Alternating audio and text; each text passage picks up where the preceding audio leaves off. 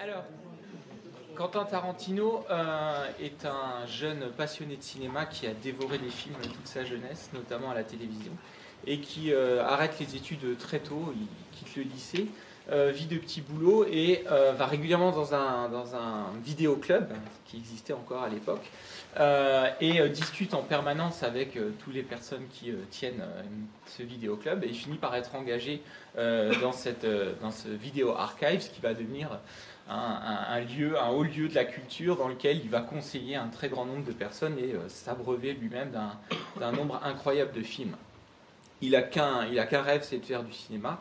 Il a beaucoup de mal évidemment à, percer dans le milieu. Il fait une petite école et il commence en fait à écrire.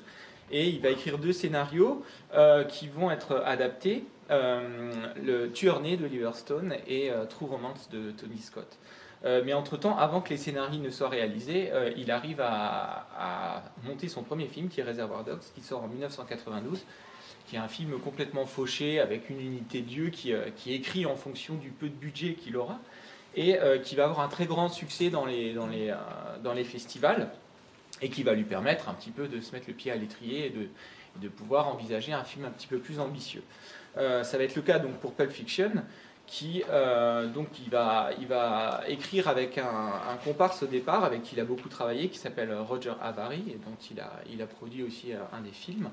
Euh, il commence à écrire ensemble et il va progressivement l'évincer, il va s'inspirer d'une des histoires, toute l'histoire de Butch, elle est vraiment de, Roger Avary, mais il va, il va convaincre Avary de se retirer pour que, ce qu'on vient de voir là, il puisse écrire écrit et réalisé par Quentin Tarantino. Mais dans le générique de début, il y a marqué que les histoires sont euh, de deux. Et euh, donc il se met, se, il quitte euh, Los Angeles, il va à Amsterdam pendant un an, durant lequel il écrit le, script. C'est la raison pour laquelle on a pas mal de remarques sur le retour de Vincent qui viendrait d'Amsterdam et toutes ces, ces, dissertations sur la différence entre l'Europe et les États-Unis, parce que c'est des choses que, voilà, dont, dont Tarantino s'abreuve durant cette, cette année en exil. Euh, et, donc, il, trouve des producteurs qui lui octroient un budget de 8 millions de dollars, soit 8 fois le budget de Reservoir Dogs, ce qui lui permet d'envisager euh, quelque chose de beaucoup plus confortable. Donc, euh, l'écriture de, Tarantino se nourrit de tout ce qu'il a fait jusqu'alors. C'est-à-dire qu'il il, y a, des éléments qu'on retrouve dans d'autres projets de scénario, y a, et il y a des choses qu'on va retrouver aussi dans les films suivants. Hein. C'est clairement un film matrice qui contient euh, en germe pas mal de films euh, à venir, euh, et notamment hein, le film Kill Bill, le moment où Matt raconte le pilote de cette série, où elle parle des cinq femmes qui ont chacun un don, etc. C'est c'est un peu la matrice de ce que sera Kill Bill, puisqu'on retrouve exactement ces, ces rôles-là. et donc, il, recycle des tas d'idées avec l'idée de partir sur des histoires déjà connues. Hein, le, Pulp Fiction, donc les pulps, ce sont ces, euh, livres euh, de très bon marché, hein, de, romans de gare si vous voulez, euh, dans lesquels on retrouve toujours les mêmes, les mêmes trames. Et lui, il veut faire se croiser trois histoires qui sont autant d'histoires extrêmement formatées, mais évidemment essayer de les retraiter un petit peu et d'ajouter une forme de décalage.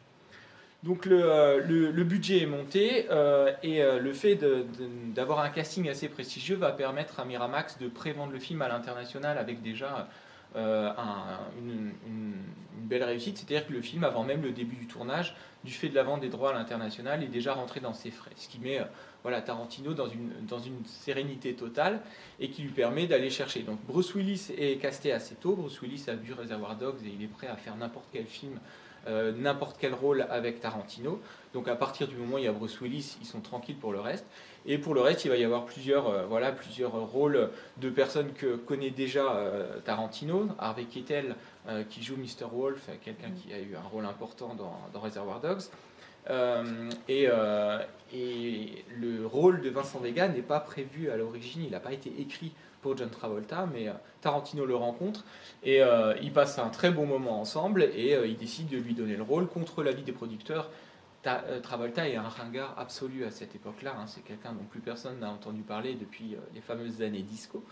Et, Tarantino est particulièrement amusé à l'idée qu'il y aura cette scène de danse qui n'a pas été écrite pour que Tarantino refasse hein, son tour de piste, mais qui est vraiment prévue dans le script initial avant même qu'il n'arrive sur, sur le tournage. Donc le, tournage est particulier parce que Tarantino euh, organise 10 euh, jours de répétition. ça, c'est quelque chose qui va avoir beaucoup d'importance parce que ça va permettre aux, comédiens de se connaître, de s'approprier le texte, de se mettre dans des situations. Et euh, ça explique sans doute euh, la grande qualité euh, de jeu et, de direction d'acteur qu'a pu, avoir le réalisateur sur, sur le plateau. C'est un tournage extatique, hein. on a des images d'archives où Tarantino est ravi en permanence Hein, comme un, il le dit clairement, hein, comme un, enfant qui euh, vit son rêve et euh, qui voit des acteurs euh, jouer ce qu'il a écrit et, le faire avec talent. Donc c'est quelque chose qui, et c'est un, un, enthousiasme qui devient contagieux et tout le monde est, extrêmement enthousiaste de faire ce film. Tarantino travaille de manière très très assidue. Son producteur est, est, très surpris de le voir régler le budget, le respecter, ne pas faire de dépassement, être toujours extrêmement inquiet. Et Tarantino, euh, c'est un spécialiste du cinéma bis, le cinéma fauché. Il a, il a énormément euh, fréquenté en tant que spectateur et euh, il sait prendre son parti quand il y, il, y a, y a une prise et on ne peut pas en faire une autre. Il dit mais c'est pas grave, on va arriver en faisant de telle manière. Et il aime aussi cet aspect de bricolage dans ses films. Et même aujourd'hui où il est encore, voilà, il a un peu des budgets extrêmement confortable, il a encore toujours cette idée d'essayer de faire euh, avec ce qu'on lui donne et euh, éventuellement de faire de la contrainte une source d'inspiration aussi. Donc le, le, film est bouclé, le premier montage dure 3h30, euh, donc il, réduit le, film d'une heure à peu près. Il y a pas mal de scènes qu'il est contraint de couper et il a du mal à le faire parce qu'il aime beaucoup la durée. Et, et, le film est présenté à Cannes. Euh, et, donc euh, Tarantino est persuadé qu'il ne sera, pas retenu au palmarès. Il prévoit d'ailleurs de ne pas y aller et on, lui demande de venir. Il est convaincu qu'à l'époque, c'est le film Rouge de Kieslowski qui est l'un des favoris qui, qui, aura la Palme d'Or. Et finalement, il obtient la Palme d'Or, ce qui va créer hein, une forme de petit scandale dans l'élite bien pensante française, notamment, et cinéphile. Et euh, ce qui va évidemment susciter beaucoup de plaisir de la part de Tarantino, qui fera des déclarations un petit peu fracassantes le jour du palmarès, en, euh, prétendant notamment que ces films ne sont pas faits pour rassembler, mais pour diviser, et, euh, en jouant un petit peu de la, provocation.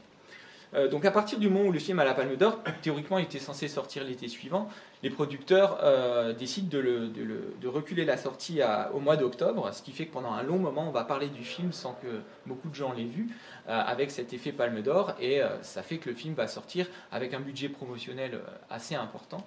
Et, euh, euh, le film se retrouve face au blockbuster de l'époque qui réunit euh, Sylvester Stallone et Sharon Stone, un film qui s'appelle L'Expert, que tout le monde a oublié, que ici personne n'a vu, c'est une très bonne chose, mais qui à l'époque est le grand film qui va, qui va cartonner. Et il s'avère que Pulp Fiction bat ce film. Et c'est donc une espèce de, de, de, de tsunami euh, complètement incroyable à Hollywood, puisqu'un film indépendant bat une grosse franchise, et c'est le premier film indépendant de l'histoire à franchir le cap symbolique des 100 millions de dollars de, recettes.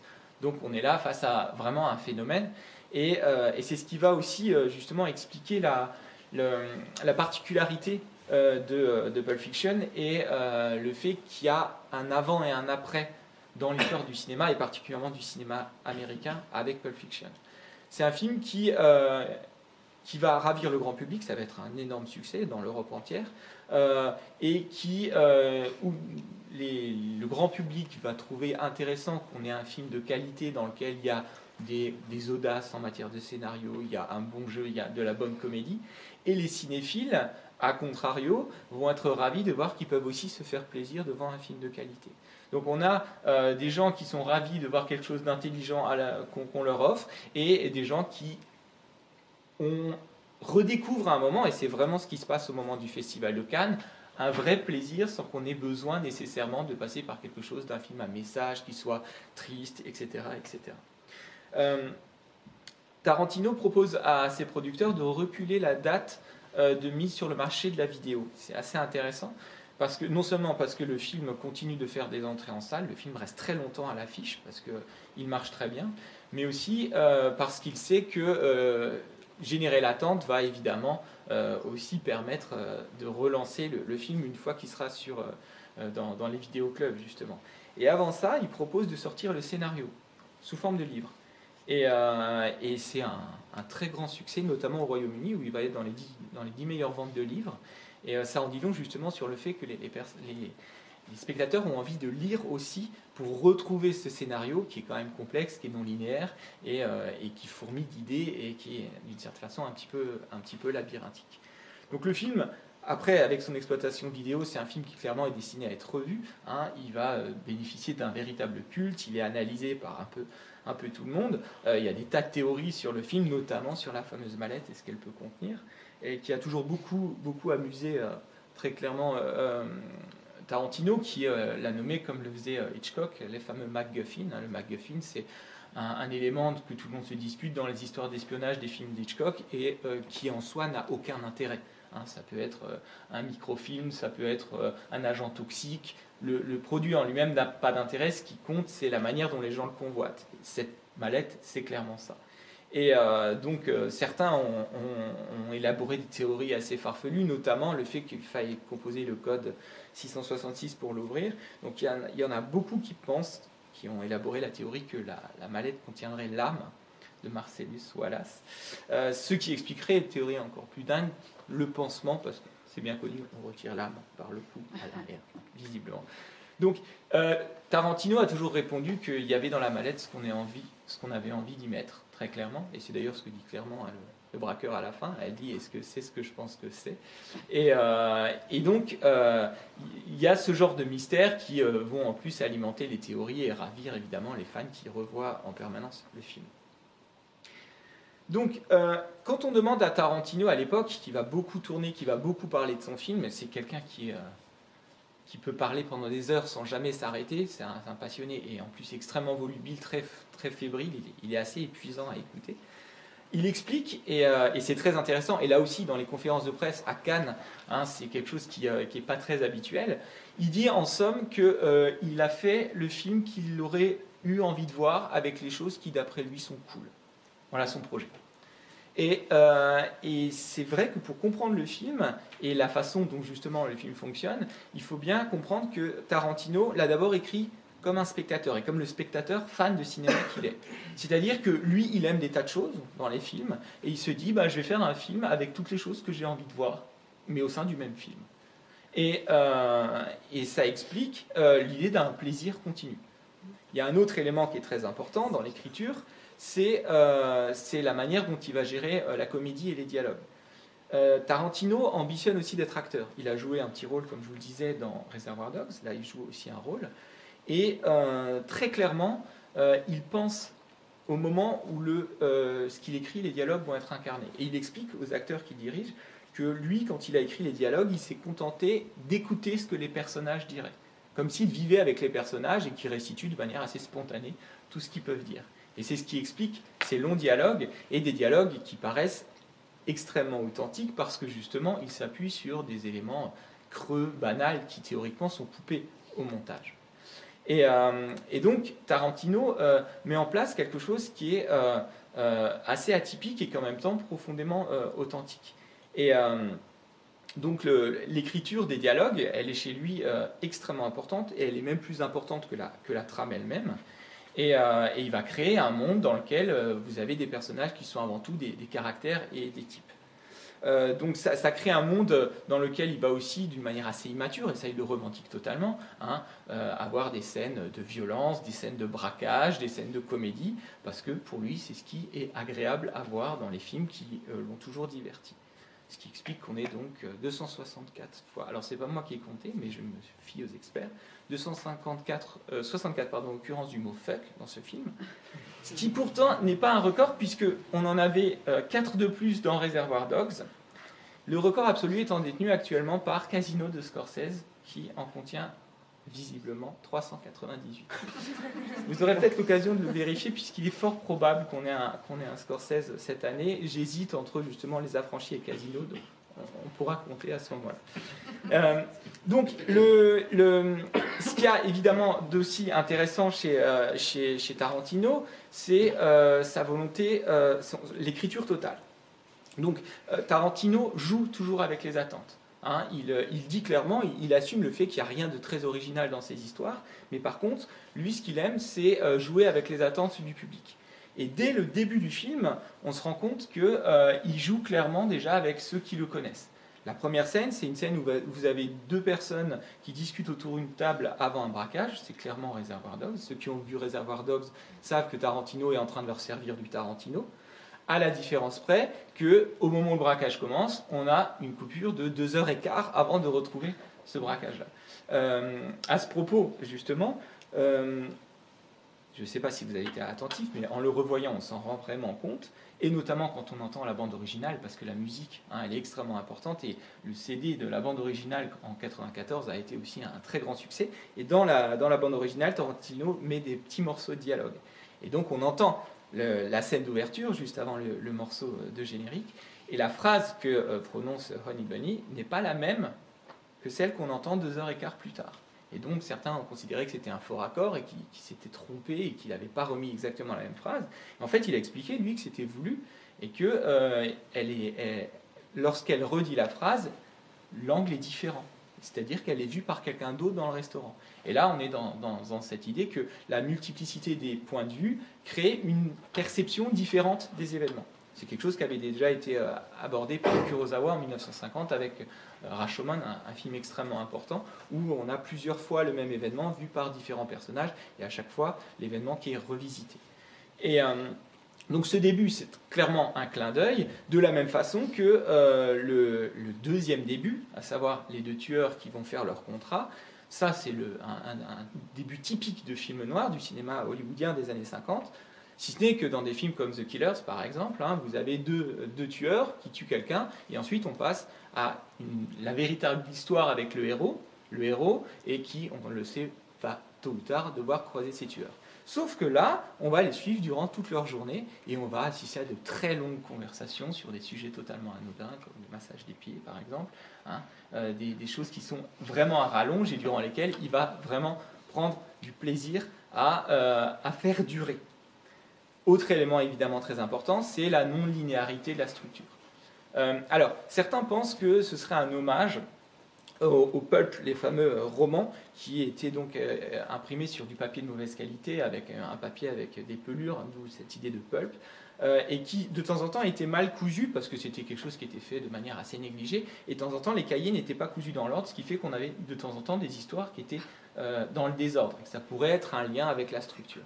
Ce qu'il y a surtout, c'est que euh, Tarantino, il a envie de chambouler un petit peu, et il a envie de créer une histoire dans laquelle on va avoir différentes perceptions, et dans laquelle vous allez avoir trois histoires majeures, mais dans laquelle un personnage peut avoir une fois le premier rôle, c'est le cas de Vincent par exemple, une fois un second rôle et une fois euh, un rôle de figurant. Et euh, c'est toujours évidemment intéressant de revoir le film, et ça, c'est Tarantino, l'idée, elle est réellement là derrière, c'est que revoir le film permet de constater des choses. Par exemple, la scène d'ouverture, avant le générique, quand les deux, le couple est en train de discuter, euh, il faut le voir, mais à un moment, on voit Honey Bunny et derrière elle, on voit Vincent qui part dans le fond et qui va aux toilettes, justement. Et euh, donc ces éléments-là, euh, évidemment, supposent une connaissance de la structure et de remettre les pièces du puzzle ensemble pour pouvoir créer quelque chose qui aurait du sens dans l'ordre chronologique. Et euh, c'est quelque chose qui fait énormément plaisir à Tarantino dans son écriture et qu'on retrouve dans la quasi-totalité de ses films, hein, des, éléments qui ne sont pas placés dans l'ordre chronologique. Et il crée des motifs comme ça, répétitifs, euh, et des choses qui, euh, quand on y repense, remises bout à bout, remises dans l'ordre, créent du sens. Exemple, par exemple, justement, le rapport de Vincent Vega aux toilettes. Hein. il y va trois fois dans le film, et à trois, à trois reprises, il a une une approche euh, de plus en plus croissante de l'idée de la mort, puisque vous avez la première fois, donc euh, il va aux toilettes, il va y avoir le braquage, donc un danger de mort. La deuxième fois, il essaye de se convaincre hein, de ne pas avoir de relation sexuelle avec Mia, et il sort, elle est en pleine overdose. Et la troisième fois, eh bien, elle, lui sera cette fois fatale. Donc voilà, des, éléments qui sont complètement disséminés et qui euh, voilà, sont une sorte de clin d'œil, de malice de la part de Tarantino. Un autre aspect évidemment très important de, l'esthétique et de l'écriture de Tarantino, c'est euh, son rapport à la pop culture et ses citations constantes. je ne vais pas du tout vous faire une liste exhaustive de toutes les références qu'il y a dans le film, mais elles sont permanentes. Vous avez vraiment un, univers qui est un univers ultra référentiel où on, s'attaque évidemment à tous les genres. Vous avez le film noir, vous avez euh, le western d'une certaine façon, puisque le, duel entre Butch et, euh, et Marcellus, c'est clairement le, duel des, antagonistes qui par la force des choses, vont être contraints de finalement faire une alliance. Ça, on le trouve dans un très grand nombre hein, de westerns classiques, déjà des, années 40 et 50. Vous avez euh, la comédie romantique entre Mia et Vincent. Vous avez même l'idée du sitcom avec euh, cette fameuse Bonnie Situation où vous avez le type là qui est dans son peignoir et, puis une espèce d'inversion totale avec les deux gangsters qui se retrouvent dans des rôles un petit peu de femmes au foyer qui doivent gérer une situation. Donc on est, vraiment à chaque fois dans des références. C'est pareil lorsque Butch se retrouve devant la succession d'armes possibles pour retourner dans la cave, euh, vous avez à chaque fois des références à différents films où on a massacré au marteau, à la batte de baseball, comme par exemple dans Les Affranchis euh, de, de Brian De Palma, Massacre à la tronçonneuse, et le katana qui renvoie à tout le cinéma euh, de sabre japonais, le shambara, et qui annonce aussi le, le fameux Kill Bill à venir. Donc des références qui sont continues, mais toujours cette idée chez Tarantino de prendre des choses et de jouer avec un décalage, de toujours créer quelque chose qui va être de l'ordre de la bifurcation, hein, une sorte d'aiguillage qui fait qu'on ne va pas exactement dans la direction qui était prévue. Et c'est la raison pour laquelle euh, on a un travail d'un cinéphile, d'un fan, qui veut avant tout partager son plaisir tout ce qui est de l'ordre de la mise en scène. Hein, vous avez, euh, le film est filmé en cinémascope, donc c'est quelque chose d'assez ambitieux. Les couleurs sont très pop, très acidulées. Et euh, là, on a des emprunts à l'une des grandes, voilà, un des grands modèles de Tarantino qui est Sergio Leone. Mais c'est aussi un film qui est un film très ostentatoire, qui montre beaucoup ses mouvements de caméra. Vous voyez notamment le plan séquence durant lequel les deux tueurs parlent du foot massage. Hein. C'est quelque chose de, très beau, de, très, de réglé au millimètre. Euh, et là, on est vraiment dans un film, dans un, un second film dans lequel le, réalisateur montre qu'il a euh, des, moyens qui lui sont donnés, va se faire plaisir en filmant. Hein, euh, et euh, on est un peu dans, ce qu'a fait Orson Welles dans le début de, sa, carrière, si vous voulez, des films qui, sont un peu matu qui, montrent le plaisir de filmer. un autre élément consécutif vraiment de, son esthétique, c'est le, le, rapport à la musique. On le voit dans le, dans le générique de départ, vous avez deux musiques qui se succèdent. La première qui clairement emprunte au western spaghetti, donc là on est dans l'influence western Sergio Leone. Et puis un, changement très brutal, comme si on changeait d'une station de radio, qui là fait clairement référence à ce qui se passe dans Reservoir Dogs.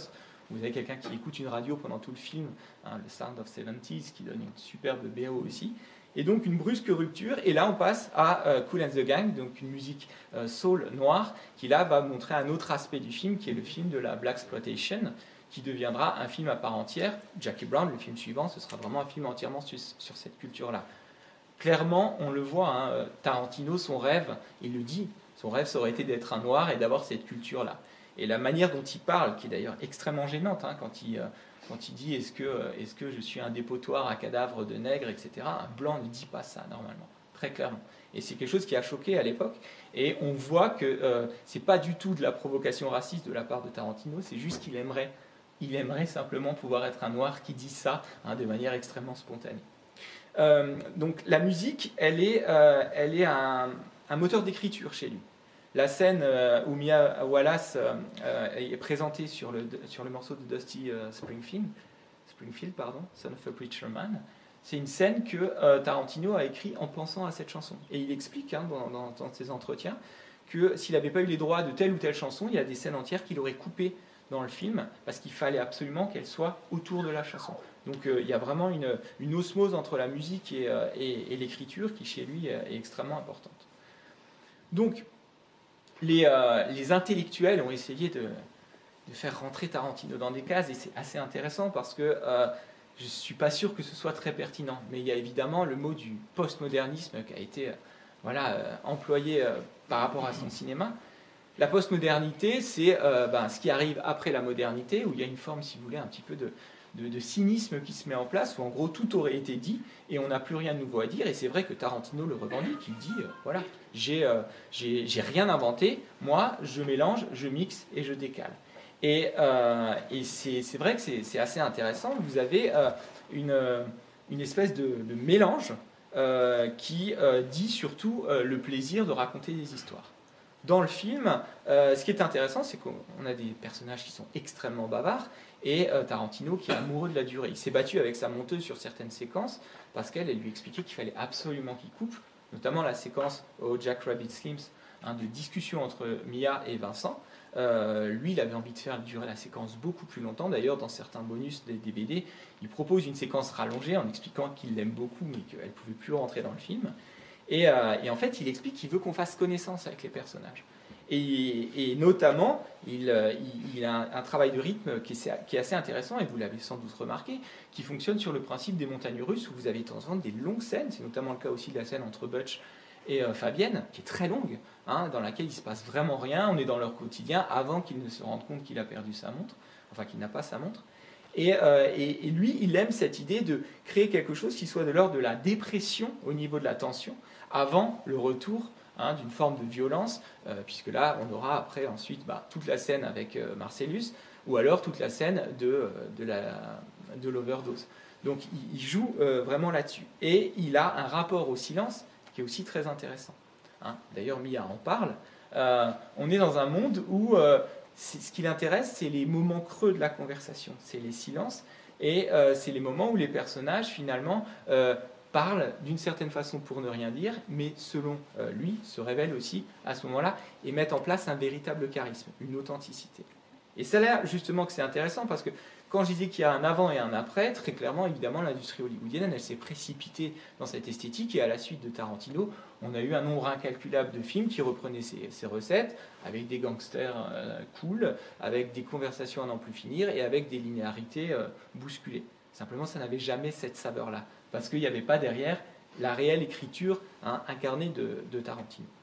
Euh, et, si vous regardez, le, film procède justement sur le silence. Vous avez euh, plusieurs points, plusieurs couples qui font des pactes silencieux. Mia et Vincent qui se promettent de jamais rien dire, Butch et Marcellus aussi, et puis euh, des, pistes qui sont jamais aussi abordées, qui retombent, des, éléments, sur des clichés, des rails sur lesquels on nous envoie, un braquage qui finalement n'en sera pas dans le café, euh, vous avez aussi une histoire d'amour qui finalement n'advient pas à cause de, euh, de, l'overdose. Un combat des titans entre les deux, euh, voilà, qui n'adviendra pas non plus parce que dans une, histoire totalement absurde et qui commence à. Plus personne ne comprend ce qui se passe. Hein, ils se retrouvent dans des espèces de caves comme ça et on, aboutit à quelque chose de totalement absurde et grotesque.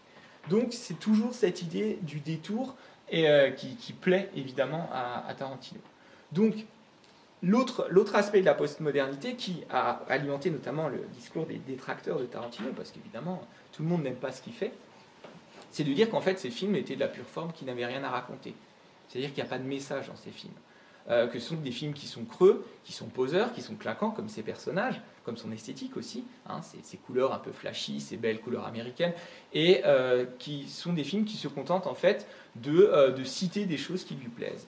Et c'est assez vrai, on les voit, les citations en permanence, pas pour rien qu'ils vont euh, dans ce bar où vous avez les sosies de toutes les icônes américaines. Vous, remarquez aussi par exemple quand Fabienne est, entièrement dans l'écran de télé, ce qui n'a aucun sens hein, du point de vue de, l'espace, mais vous avez voilà cette idée aussi le, petit Butch qui est dans, devant un écran télé beaucoup plus grand que lui. Donc on a l'impression que tous ces personnages sont effectivement enfermés dans des modèles, enfermés dans des, euh, dans des références euh, cinématographiques ou télévisuelles et qui n'ont pas d'existence propre, voire qu'ils sont des archétypes et qu'ils savent qu'ils sont des archétypes. Et c'est la raison pour laquelle ils parlent un langage qui, in fine, une sorte de folklore, si vous voulez. Et ça, Tarantino l'assume parfaitement, et effectivement. Et en même temps, c'est ce qui permet de désactiver certaines critiques qu'on a eues concernant son rapport à la violence, son rapport à éventuellement l'homophobie, le racisme, le sexisme, puisque effectivement, son film n'a aucune prétention à établir un quelconque discours. Et c'est là que c'est intéressant parce que partant de là, on pourrait effectivement dire qu'on est face à un cinéma assez creux. Mais en réalité, ce qui me semble, c'est que Tarantino, ce qu'il euh, ce revendique, c'est pas le discours, c'est pas le fond, un message qui serait caché derrière la forme, c'est la fiction en tant que telle, d'où le titre justement Pulp Fiction. Ce qui l'intéresse, c'est raconter des histoires. Et toutes les séquences, même les plus, euh, euh, secondaires, sont des séquences où on raconte une histoire. Le fameux monologue de Christopher Walken sur la montre, c'est une pure histoire. Euh, et, donc Tarantino, ce qui l'intéresse, c'est ça. C'est de mettre en place des récits et des récits qui renvoient à d'autres récits. Certains ont dit par exemple qu'il euh, y avait quand même une véritable histoire puisque euh, Jules prend sa retraite, il a été touché par la grâce divine et il renonce à la violence. Personnellement, j'y crois pas une seconde.